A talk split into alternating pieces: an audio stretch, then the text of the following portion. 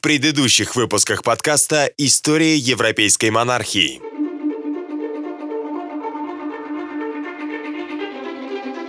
Миссис Джеймс, несомненно, очень красивая и такая веселая, искренняя девочка. Ей всего 17, но она выглядит гораздо моложе. Я буду с человеком чести, который знает, как ухаживать за женщиной и знает, чего она хочет. Да и сам он рад избавиться от подростка жены, которая слишком безмозглая, чтобы ценить его. Бросил меня мама, как ненужную использованную вещь. Мне так больно. Он говорил, что любит меня. Запомни, мужчинам никогда и ни в чем нельзя верить. Они способны любить только, когда ты равнодушна к ним. Они будут доставать тебе звезды с неба только, пока ты унижаешь их. У нее был иностранный акцент. Но были и признаки того, что она симулировала его. Пока ты молодая, ты будешь нужна мужчинам. И нужно успеть воспользоваться этим. Потому что если ты не успеешь вовремя найти своего судью или отставного генерала, ты всю жизнь до конца своих дней сотрешь руки в кровь, работая прачкой в каком-нибудь захолустном квартале Лондона. Она сама не могла пропустить такое событие, поскольку была одержима идеей покорить сердце какого-нибудь какого принца. А здесь для этого предоставлялся уникальный шанс. Теперь посмотри на себя сейчас. Кто ты такая? Жена какого-то лейтенанта? Без скала, без двора, да еще и брошенная. Лондон сороковых годов 19 века, в котором Лола оказалась брошенной на произвол судьбы, представлял из себя занятный мир. Это была смесь похабщины и грубого сквернословия с притворной стыдливостью. Это был мир, превращенный в большую постель в сочетании с показной чопорностью. Ты никогда не любила меня. Я всегда тебе была безразлична. Да, потому что я не хотела тебя. Я была не готова к этому. Но тем не менее, я не сделала аборт. У меня полно дел, и больше нет на тебя времени. История европейской монархии.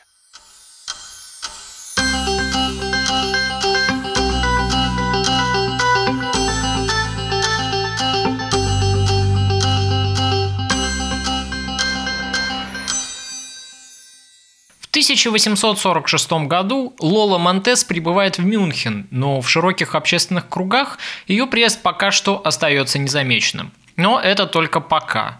Ничего, очень скоро заметят. И еще как. Бавария представляла из себя государство, исконно находившееся в лоне католической церкви. Даже в неспокойные времена развития реформации Бавария не выпала из числа католических стран. Поэтому влияние католической церкви на территории этого немецкого королевства было традиционно сильным. В эпоху правления Людвига I орден иезуитов в королевстве имел достаточно сильные позиции и постоянно оказывал давление на корону, пытаясь подчинить себе светскую власть лоббировал интересы фанатичной клерикальной партии Карл фон Абель, министр внутренних дел баварского правительства. Сильная армия в собственном государстве далеко не всегда является залогом безмятежной власти для своего правителя. К счастью, для короля Бавария в это время как раз и не имела сильной армии, потому что Людвиг, выросший в эпоху господства Наполеона, в равной степени ненавидел как французов и все французское, так и все, связанное с войной и военной тематикой. Именно поэтому расходы на содержание армии при этом короле достигли своего минимума, который покрывал лишь формальное существование минимально необходимого количества вооруженных сил в государстве. Возможно, что одной из причин такого состояния обороны в королевстве как раз и было недоверие, которое король испытывал к своему военному министру, и результат натянутых отношений с ним. Людвиг, естественно, не доверял человеку, который лоббировал интересы враждебного по отношению к нему радикально настроенного ордена, целью которого было превратить светскую власть в марионеточное правительство Папы Римского. Таким образом, преимущество в отсутствии сильной армии для короны заключалось именно в том, что у врагов короля не было сильного козыря, посредством которого можно было бы организовать переворот и привести к власти лояльного иезуитам человека сильная армия вряд ли бы встала на сторону такого слабовольного человека, каким был Людвиг I. Однако для Баварии в целом, как для государства, которое выделялось из состава немецких земель как одно из главных претендентов на роль объединения Германии в исторической перспективе, слабая армия обернулась капитуляцией Мюнхена перед Берлином в ходе австро-прусской войны 1866 года. Но вернемся к нашей героине. В Баварии она пока еще никому неизвестная танцовщица, не способная открывать ногой двери мюнхенских коридоров власти. Долорес пытается пробить себе дорогу на тернистом поприще театра.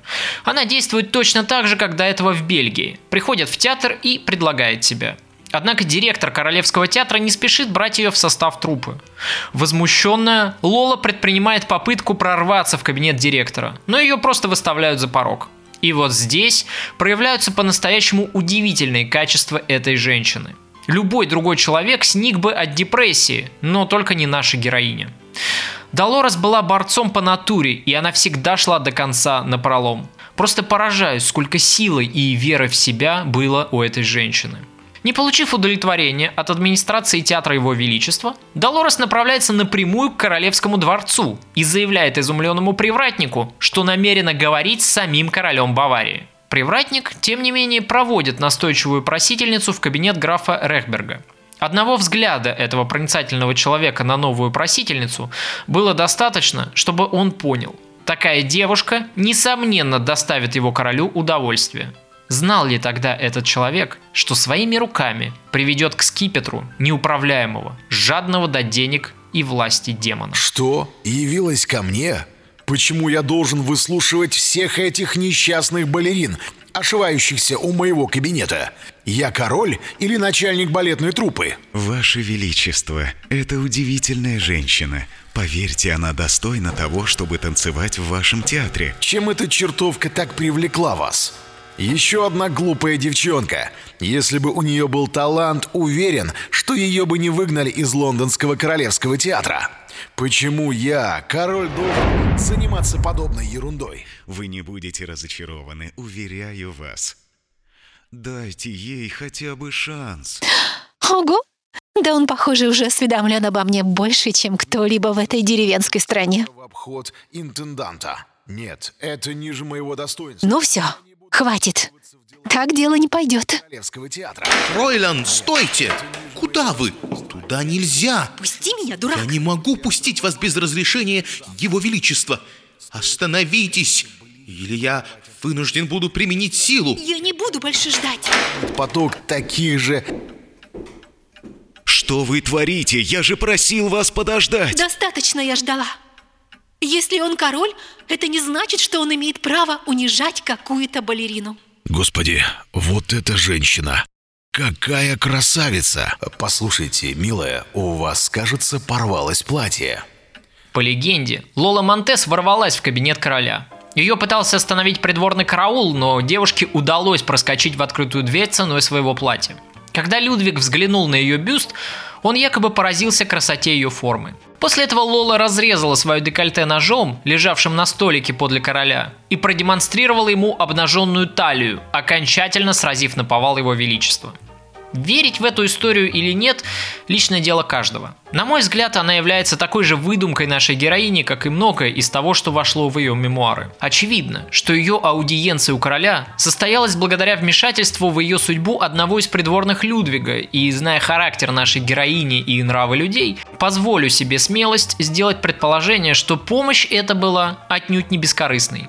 Вряд ли простая танцовщица с улицы смогла бы пробиться через королевский караул, и тем более мне представляется сомнительным, что она смогла бы вот так просто схватить холодное оружие, стоя в нескольких шагах от монарха в его же собственном кабинете. Чтобы поверить в такое, надо быть поистине наивным человеком. Но как бы то ни было, король все-таки встретился с Лолой Монтес, и он был поражен ее красотой. Он влюбился в нее пожалуй, с первого взгляда.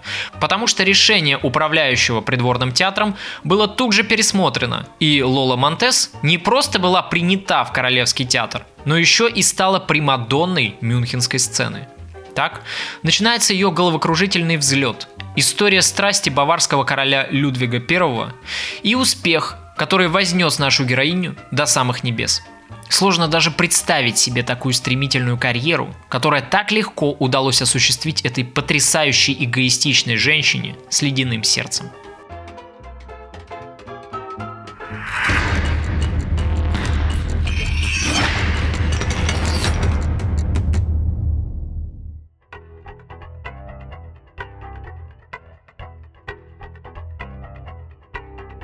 Момент знакомства с Элизабет Джилберт Людвиг разменял уже шестой десяток лет. Его постоянные связи на стороне и грандиозные проекты преобразования Мюнхена, стоившие немалых денег баварской казне, к этому времени уже начинали изрядно раздражать подданных. По Европе того времени шагала республика, и в соседних странах раскатами грома грохотали революции.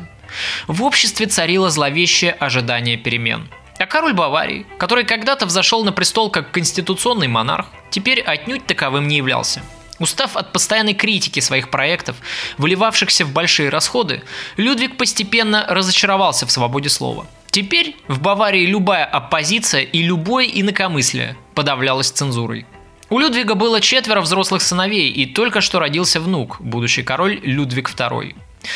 Его некрасивая и набожная жена, Тереза Шарлотта, давно уже жила отдельно от своего супруга, и никто не мешал королю предаваться любовным похождениям. Поэтому-то Людвиг с головой и окунулся в омут поздней любви. Он писал своему старому другу. «Я могу сравнить себя с Везувием, который считался потухшим и вдруг начал свое извержение. Я охвачен чувством любви, как двадцатилетний юноша. Я почти потерял аппетит и сон. Кровь лихорадочно бурлит во мне». Выступления Лолы на мюнхенской сцене не пользовались особой популярностью. Баварцы встретили новую Примадонну равнодушно. Гораздо сильнее внимание общественности приковывала не сама Лола Монтес как танцовщица, а Лола Монтес как фаворитка короля. А сомнений в любовной связи между этими двумя людьми уже не было. Король в первые дни знакомства с новой танцовщицей заказал ее портрет своему придворному художнику. И благодаря этому мы можем хорошо представить себе, как выглядела Лола в момент знакомства с Людвигом, когда она была в самом расцвете своей красоты. Однажды дочь знаменитого мюнхенского профессора минералогии Франца фон Кобеля, Луиза фон Кобель, посетила выступление новой фаворитки на сцене Королевского театра и оставила о ней восторженное впечатление. Лола Монтес выступала в самом центре сцены. На ней не было обычных колготок и короткой юбки, как у всех балерин. Но она была в испанском шелковом костюме в кружевах, в котором то и дело сиял алмаз. Казалось, будто огонь исходил из ее прекрасных голубых глаз. Она поклонилась с изящной грацией королю, который находился в королевской ложе. Она исполняла национальные танцы своей страны, изгибая бедра и чередуя одну позу с другой, каждый новый раз превосходя саму себя в красоте танца. Людвиг зачарованно наблюдал за своей возлюбленной, не в силах оторвать взгляда. Король иногда писал стихи, и во время антракта он выразил свои чувства рифмой. Стремительный танец рядом со мной, преисполненный грации и свободы. Ты будто лань красоты неземной из андалузской породы. Когда Элизабет убедилась в том, что Людвиг начал подпадать под ее власть, она решила превратить его в инструмент для удовлетворения своих амбиций.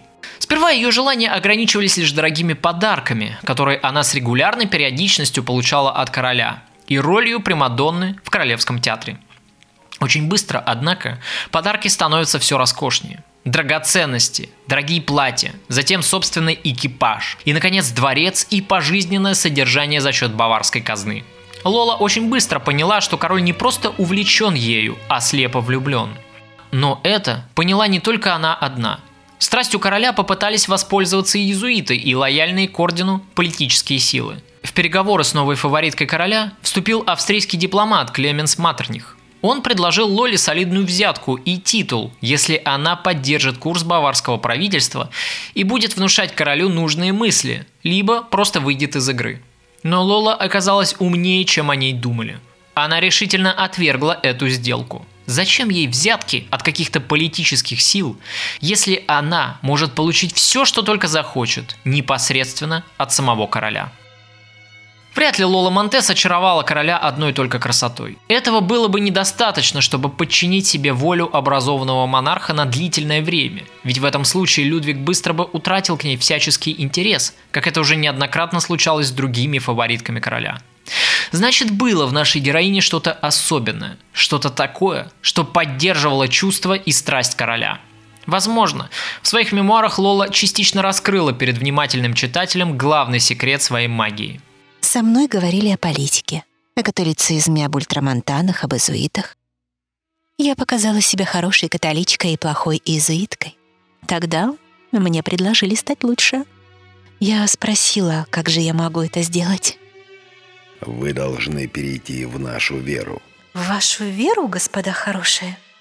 Ладно, я попытаюсь, но я хотела бы только знать, к чему это приведет.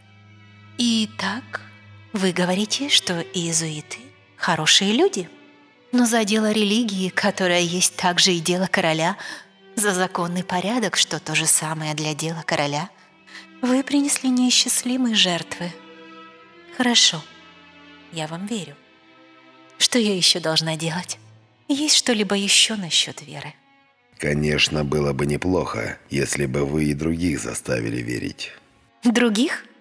Но что для меня вера других? Было бы смешно беспокоиться еще и об этом. Да я совершенно не создана для этого. Я в своей жизни многих сделала скорее язычниками, чем верующими. Не стоит глумиться, красотка. Речь не идет о чем-нибудь незначительном. Вспомните о положении, которое вы занимаете. Мое положение? Ведь вы возлюбленная короля. Но какое это имеет отношение к делу? Вы идете с нами, или вы уходите? А, подождите минуточку, господа. Моего ответа не придется ждать долго. Я не пойду с вами, а вот вы уйдете. И Лола быстро завоевывает доверие короля. Она сыграла на нужных струнах. Она была умна, подкована в общении, ведь в Париже она вращалась в лучших кругах общества. Но что самое важное, она говорила королю именно то, во что Людвиг и сам верил, и что сам хотел слышать. В этой стране королем является только он один, и он не должен делить власть с орденом фанатиков, который добивается интервенции. Людвиг увидел в ней друга, и не просто друга, а преданного друга, в отличие от своих министров, которых король подозревал в сговоре с иезуитами. Это ярко иллюстрирует то одиночество, в котором находился Людвиг. Но в то же время это и объясняет во многом причину возросшего авторитета Лолы Монтес в глазах короля – и он представил Лолу своему кабинету министров как своего лучшего друга. Министры были растеряны. Итак, я представляю вам моего лучшего друга. Это Мария Долорес Монтес. И вы, господа, очень обяжете меня, если отнесетесь к ней с уважением и должным почтением – она очень умна и образована и дает мне множество ценных советов. Я хочу, чтобы она стала моей правой рукой и опорой в управлении государством. Но, Ваше Величество, опомнитесь! И слышать ничего не хочу! Выходит, она и есть наш король! Да, она и есть король! Но ведь она даже не подданная Вашего Величества! Это неслыханно! Чтобы безродная иностранка заправляла государственными делами Баварии? А ведь этот напыщенный индюк прав, черт побери. Я действительно иностранка, без титула и без имени. Они думают, что я им не ровня. Что же, посмотрим.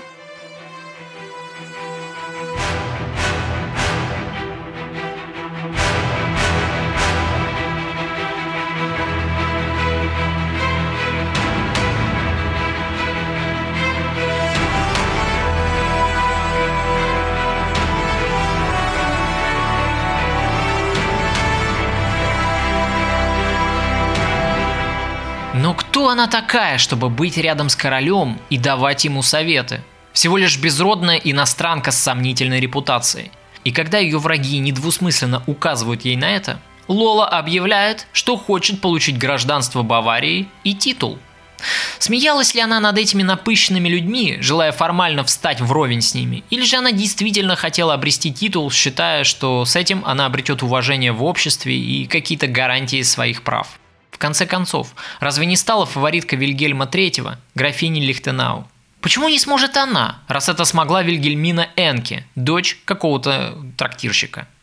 Какие бы мотивы ни руководили ей, она решила обрести заветный титул во что бы то ни стало. И вскоре она высказывает эту идею королю, а Людвиг охотно с ней соглашается.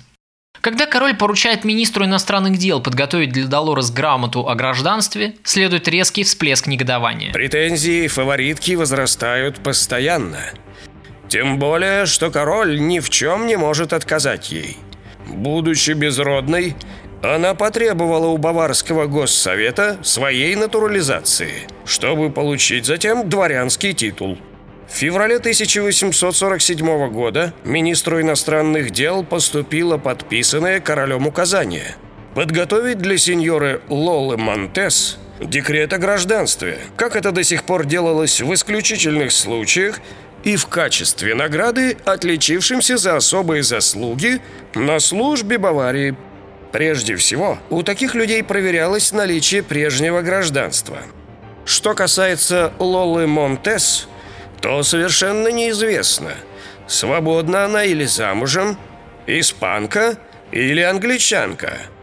У нее же не было никакого другого документа, кроме проездного билета через территорию княжества Рейс – в таких условиях выдача грамоты о гражданстве должна была считаться недостаточно обоснованной, а также незаконной, что заседание Госсовета единогласно и признало. Протокол заседания был передан Его Величеству.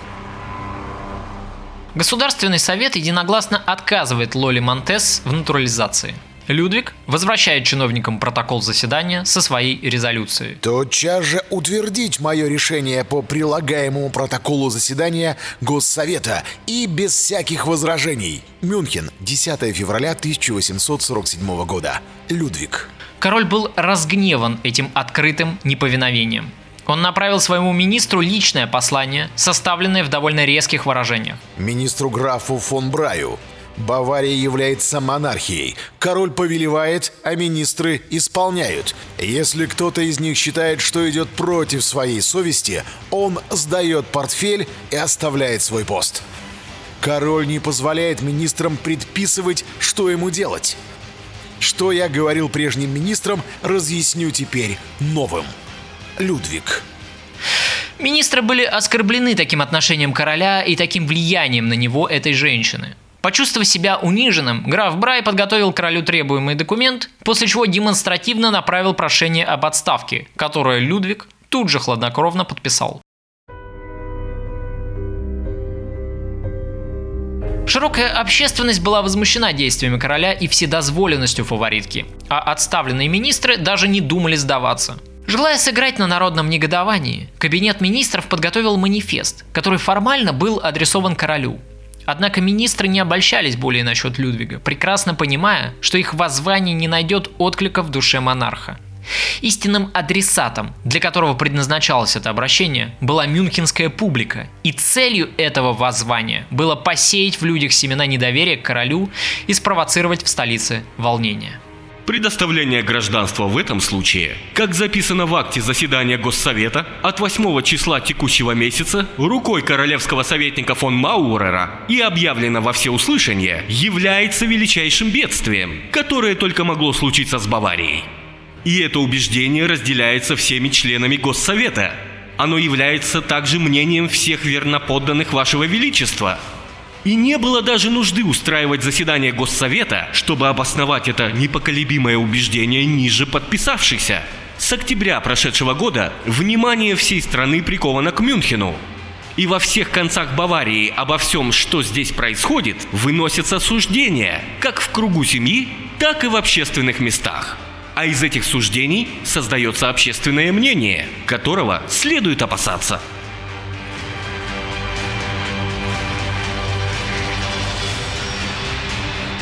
Манифест был подписан четырьмя министрами короля, включая фон Абеля, и вручен Людвигу лично фон Абелем.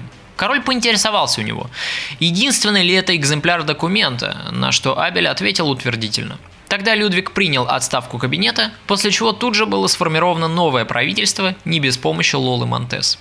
А ее прошение о гражданстве в конечном итоге, конечно же, было удовлетворено новым кабинетом министров. Однако фон Абель соврал королю. Манифест был опубликован в широкой печати и тут же спровоцировал общественный резонанс. Это вызвало у короля бешенство. На одном из светских вечеров Людвиг в присутствии Лолы радостно воскликнул. «Я изгнал всех своих министров. Правление иезуитов в Баварии закончилось». 14 августа 1847 года Лола Монтес становится баронессой Розенталь и графиней фон Лансфельд. Мы, Людвиг, король Баварии и так далее, настоящим доводим до сведения широкой общественности и всех заинтересованных лиц, что мы решили возвести Марию фон Порес и Монтес, благородного испанского происхождения, в достоинство графини Лансфельд, нашего королевства. После этого газеты в Мюнхене буквально взрываются. Новый кабинет министров в народе презрительно окрестили Министерством утренней зари. По городу стали циркулировать карикатуры, высмеивающие новую любовь короля и распространяться многочисленные слухи о вызывающем поведении испанской фаворитки. А английский юридический журнал даже написал в 1848 году на своих страницах. В соответствии с ее советами произошел полный переворот в баварской системе правления. Действующих министров уволили и выбрали новых, более либеральных советников – Власти иезуитов пришел конец. С австрийским влиянием было покончено и была заложена основа для превращения Баварии в независимого члена великой семьи наций.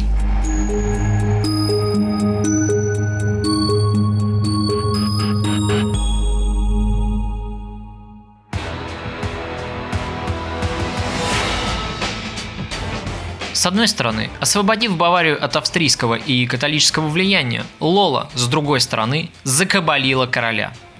Бешеный неуемный нрав этой женщины, ее развязанное поведение и показная вседозволенность, ее ненасытная алчность и страсть к кичливому образу жизни на показ – все это вызывало раздражение Лолой в среде мюнхенской публики и вело к падению авторитета монарха в глазах его подданных. Постепенно она приобретает власть над королем, а заодно и над всем государством. Ведь, как известно, власть не терпит вакуума. А вакуум образовался после отставки кабинета министров. Она получает в подарок специально для нее выстроенный дворец в центре столицы, экипаж и собственную конюшню, и драгоценности, а кроме всего этого, ей было назначено баснословное по меркам того времени содержание – Танцовщица чувствовала себя едва ли не королевой. Ее требования и любые капризы исполнялись моментально, несмотря на то, что довольно часто они переходили всякую грань. Например, однажды она пожелала, чтобы новый кабинет министров в полном составе обязательно посещал ее салон. Это переполнило чашу терпения. Один из министров короля с негодованием отверг это требование, и Людвиг без сожаления уволил его – Строптивая фаворитка закатывала королю безобразнейшие скандалы, во время одного из которых она даже швырнула в камин дорогое жемчужное ожерелье, которое подарил ей Людвиг, после чего король полез вытаскивать его из огня. Однако в их жизни были не только ссоры и скандалы, но, безусловно, и бурная страсть, и взаимное проникновение душ. Во всяком случае, так считал сам Людвиг. Так, например, Уинхем в своей книге о Лоле Монтес пишет о том, что Лола пыталась угодить своему покровителю и принялась за изучение тонкостей немецкого языка. Растроганный этим до глубины души, Людвиг в ответ стал брать уроки испанского – Прогулки Лолы по столичным улицам представляли из себя и вовсе неслыханное зрелище в стиле выступлений Леди Гаги. Лола неизменно появлялась в мужском костюме, зажав в зубах сигарету и вооружившись хлыстом, торчавшим из-за голенища начищенных до зеркального блеска сапог. Кроме того, она была скора на расправу и без колебаний пускала в ход хлыст, невзирая на должности и возраст не было бы случая, чтобы появление ее на широкой публике не кончалось бы скандалом или дракой. Выкрикнет какой-нибудь человек из толпы что-нибудь обидное и тут же получает хлыстом по спине, а заодно с ним и несколько человек поблизости. Озадаченная полиция не знала, что с этим делать и как реагировать на подобные инциденты. Приходилось каждый раз Людвигу вмешиваться в скандал лично, забыв про гордость и высокий монарший статус, и улаживать очередной инцидент. Например, известен случай, который произошел из-за того, что бульдог танцовщицы покусал одного из горожан. Вполне можно допустить, что жертва не была уж такой невинной и сама спровоцировала этот инцидент. Однако, как бы то ни было, но когда жертва попыталась возмутиться, Лола дополнительно обожгла несчастного кнутом. Окружающие возмутились таким поведением, и нашей героине было бы не сдобровать, если бы она вовремя не ретировалась в соседний магазин. Там она столкнулась с лейтенантом полиции, который попытался задержать нарушительницу спокойствия, действуя в соответствии со своим долгом и тем самым спасая ей жизнь. Но в итоге он лишился своего поста с формулировкой «за оскорбление леди». Король настолько сильно был влюблен в эту женщину, что не замечал или старался не замечать пагубное, тлетворное влияние на него и на дела в государстве. Людвиг даже заказал скульптору Йохану Лебу точную копию стопы своей возлюбленной, выполненной из мрамора. Он хранил ее как драгоценность, покрывая поцелуями, если оригинал был недоступен. По свидетельству современников, эта изящная мраморная ножка мало походила на свой оригинал. Даже художник признавал, что изготовил стопу по образцу Венеры Милоской. Настоящая ступня Лолы была деформирована и почти что изувечена из-за ношения слишком узких туфелек и постоянных нагрузок во время танцев. Она была покрыта мозолями и ороговевшей кожей. Ли Эдуарда в своей книге, посвященной знаменитым любовницам, ссылаясь на некие письма короля, пишет, что самой большой наградой от Лолы было позволение сосать и лизать ступни и пальцы ее ног предпочтительно, по просьбе короля, немытые. Пламя безумной любви, которым был охвачен Людвиг, безусловно ослепляло его и делало рабом собственной похоти, что неименуемо должно было привести этого несчастного монарха к катастрофе. Короля пытались вразумить. Он не только регулярно получал анонимные письма с угрозами и с мольбами отказаться от этой страшной любви и изгнать фаворитку из страны, но к его рассудку также еще пытались открыто достучаться и многие известные светские и духовные лица той эпохи. Так, например, архиепископ Диппенброк открыто называл танцовщицу посланием сатаны, подосланным из протестантской Англии, чтобы уничтожить католическую веру в Баварии. В ответ Людвиг довольно грубо ответил архиепископу, чтобы тот придерживался своего Епитрахиля, а он, Людвиг, будет придерживаться своей Лолы. Чтобы понять смысл этого высказывания, надо обратиться к оригиналу. На немецком языке эта фраза звучит очень остроумно, поскольку слово «епитрахиль» переводится как «стола» и рифмуется с именем Лола. Конечно, предостережения со стороны католического епископа не только не вразумили короля, но лишь еще больше укрепили в нем упрямство, поскольку Людвиг ненавидел иезуитов, долгое время пребывавших у власти и навязывавших королю свою политику. Лола была для него не только объектом страсти, но и противоядием символом восстания и бунта против устоявшихся порядков. Он выстроил для нее роскошный особняк в центре Мюнхена. Пресса во всех подробностях описывала этот дворец, изобилуя такими сравнениями, как истинная драгоценность и совершенно уникальное сооружение по красоте и легкости. К ее особняку был представлен круглосуточный караул, разодетый в красивые ливреи.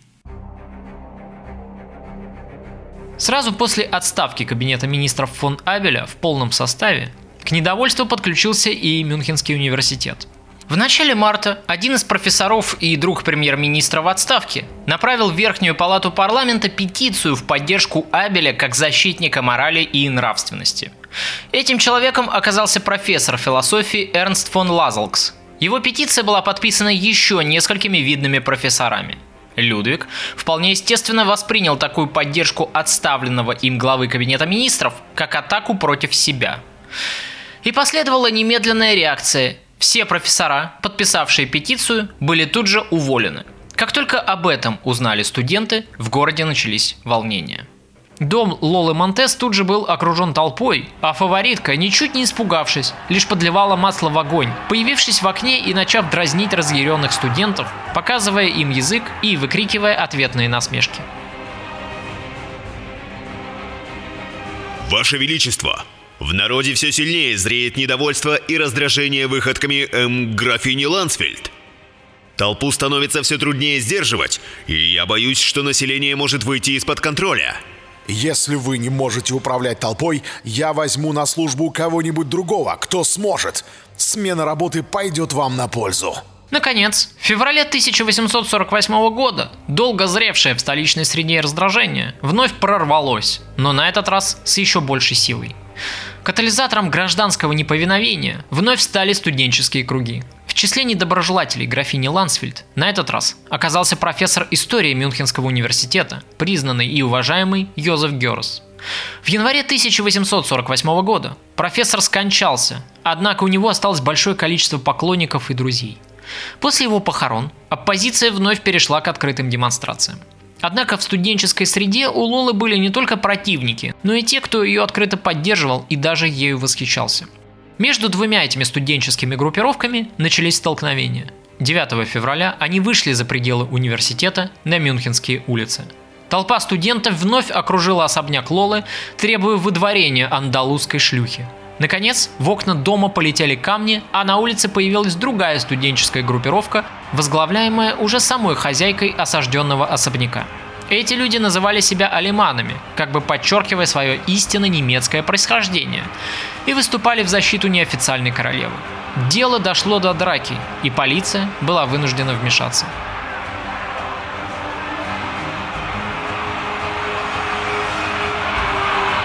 Она воровка! Она крадет из кармана баварских подданных! Пособница сатаны! Вон из нашей страны! Долой испанскую шлюху! Испанскую шлюху!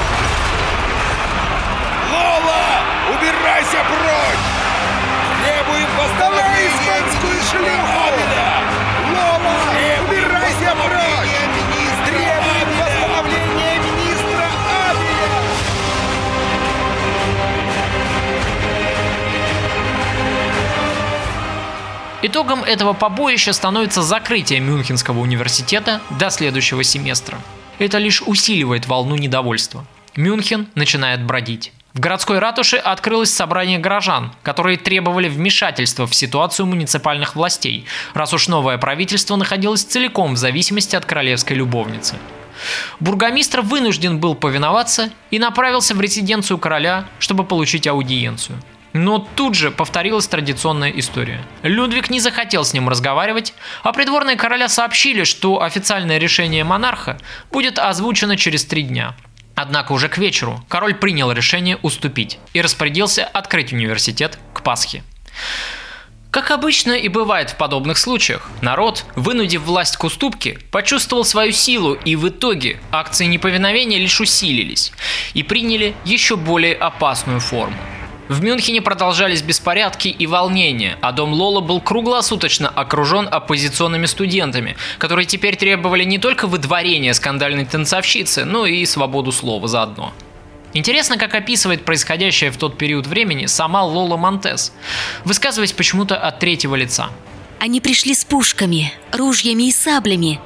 С голосами десяти тысяч дьяволов окружили ее маленький замок. На уговоры своих друзей она предстала перед разъяренной толпой, требовавшей ее жизнь. Тысячи орудий было направлено на нее, и сто зычных апоплексических голосов яростно потребовали, чтобы она отреклась от содеянного. С великой кротостью, ибо это было неподходящее время, чтобы брониться, она ответила, что это невозможно, и что было сделано ею, то было сделано на благо народа и чести Баварии.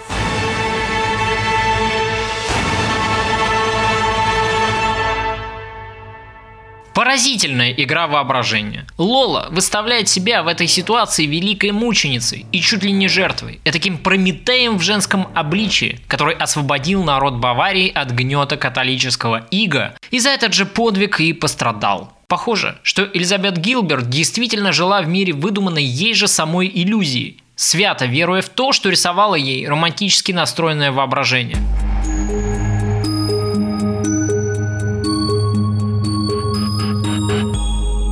К первому числу марта кризис усугубился настолько, что находиться в Баварии для Лола Монтес теперь уже было не только небезопасно, но еще и чревато государственным переворотом. Толпа на улицах не унималась, и даже полиция и армия, задействованная для сдерживания недовольства, еле справлялась со своей задачей. Надеясь успокоить общественное возмущение, Людвиг попросил Лолу на время покинуть Мюнхен. Однако эта мера оказалась просроченной. Недовольство народа уже невозможно было унять даже этим. Столица требовала свободу слова. 6 марта Людвиг снова пошел на уступки и подписал манифест об отмене цензуры и гонений за инакомыслие. Посчитав, что он выкупил свое прощение, король попытался устроить возвращение Лолы в столицу, но это спровоцировало новую волну возмущения. Понимая, что обратного пути уже нет и не будет, под нажимом общественности Людвиг был вынужден подписать декрет от 17 марта 1848 года о лишении Лолы Монтес баварского гражданства. Через несколько дней после этого она была арестована и депортирована в Швейцарию как нежелательная иностранка. Мюнхенский особняк Лолы был передан британскому посольству.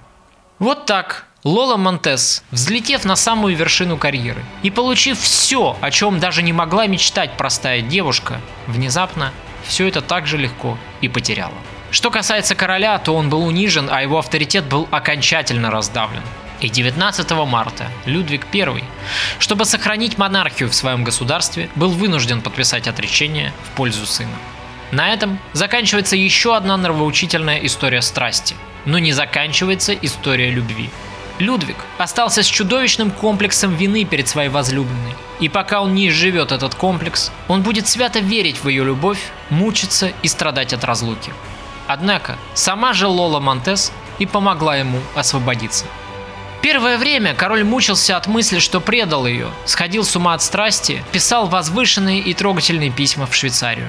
Ответы от Лолы были сухими. Она писала в истинно деловом тоне. Если бы ты знал, как остаться без средств к существованию. Если ты не пришлешь мне денег, я или убью себя, или сойду с ума. Мне необходимо не менее пяти тысяч франков. Вскоре тон этих писем становится еще более лаконичным. Ты должен мне тотчас перевести деньги. И Людвиг покорно высылает деньги, продолжая содержать свою пассию. И все это безобразие продолжается до тех пор, пока он с ужасом для себя не узнает, что Лола давно уже живет с новым молодым любовником, ни в чем себе не отказывая на деньги экс-короля Баварии. Когда несчастный пенсионер узнал об этом, он прервал всяческое содержание Лолы. Это становится для него страшным ударом и одновременно спасением от чудовищной страсти, поработившей его ум. Однако сама Лола пока еще не готова была так просто исчезнуть из жизни бывшего короля. Через некоторое время Людвиг получает от своей бывшей возлюбленной письмо следующего содержания. Многие издатели предлагают мне большие деньги за публикацию твоих писем ко мне. Помни, человек становится способным на все, если его к этому принуждают. В ужасе, не желая очередных скандалов, Людвиг идет на поводу у наглой, беспринципной женщины, принимаясь скупать свои письма у нее за большие деньги. Лола продавала письмо за письмом, но тут же у нее находились новые. Однако в 1851 году все это неожиданно заканчивается. Лола решается начать новую жизнь. В Европе звезда ее практически закатилась, а репутация была настолько испорченной, что никто не хотел с ней иметь дел – и тогда Элизабет решается отправиться на покорение Америки. Она передает Людвигу через своего посланника оставшиеся письма, причем совершенно бескорыстно. Тем не менее, бывший король, настолько растроганный этим великодушным поступком, высылает своей бывшей фаворитке еще 5000 франков. На этом мне хотелось бы закончить свой рассказ и о Людвиге I, и Элизабет Гилберт, но я предвижу любопытство моих слушателей касательно дальнейшей судьбы этой удивительной женщины – Поэтому еще пара слов о ее последних годах жизни, закончившихся очень нравоучительно. Итак, в Европе она бросает очередного любовника, которого уже сама содержала. Он сведет счеты с жизнью. Так уж повелось, что за этой женщиной следует шлейф скандала и смерти. Лола же перебирается за океан в новый свет. Но американские штаты оказались равнодушными к ее талантам. В новом свете хватало и своих знаменитостей, не менее ярких, чем наша героиня. Не вдохновил американцев и тот факт, что танцовщица была лично знакома с такими людьми, как Дюма, Вагнер, Бальзак и, возможно, Ференс Лист. Эти имена ничего не значили за океаном. И вот тут наша героиня, пожалуй, впервые в жизни остановила свой чудовищный марафон и задумалась. Она привыкла к восхищению толпы, к рукоплесканиям зала, к славе, к роскошной жизни и к сыпавшимся на нее с неба богатствам. И вдруг полное равнодушие, холод публики и прозябание в нищете. Сперва она обиделась, затем растерялась. После же попыталась действовать. Чтобы хоть как-то подогреть интерес к своим выступлениям, Лола пробовала делать танцы еще более эротичными. Однако это ей не помогло.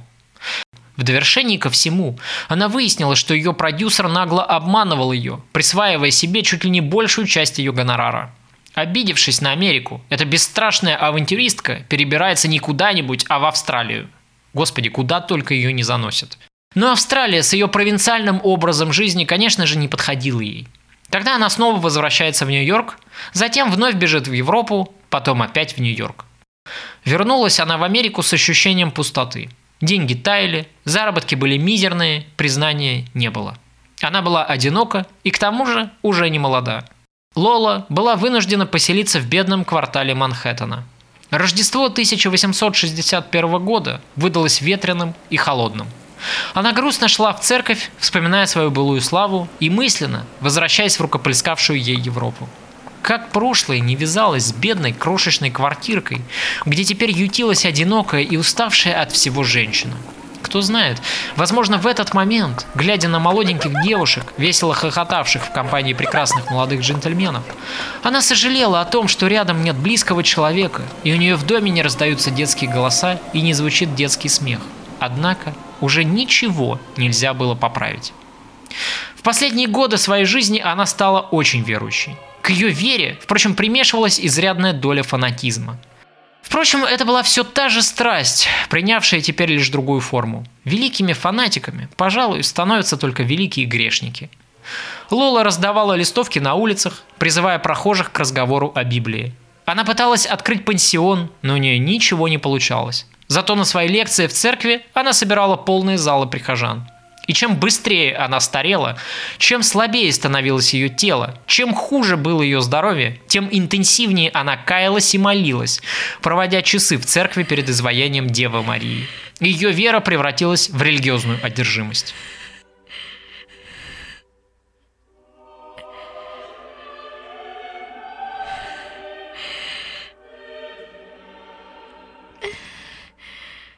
Вскоре она подхватила пневмонию, от которой слегла в постель. Спустя некоторое время болезнь забрала у нее жизнь. Фаворитка короля, графиня Лансфельд, некогда имевшая роскошный особняк в центре Мюнхена, миллионы франков и самые дорогие украшения, какие только мог себе позволить Людвиг, умерла в Нью-Йорке, оставив после себя всего лишь 750 долларов. На ее памятнике высечена скромная надпись Мисс Элиза Гилберт умерла 17 января 1861 года в возрасте 42 лет.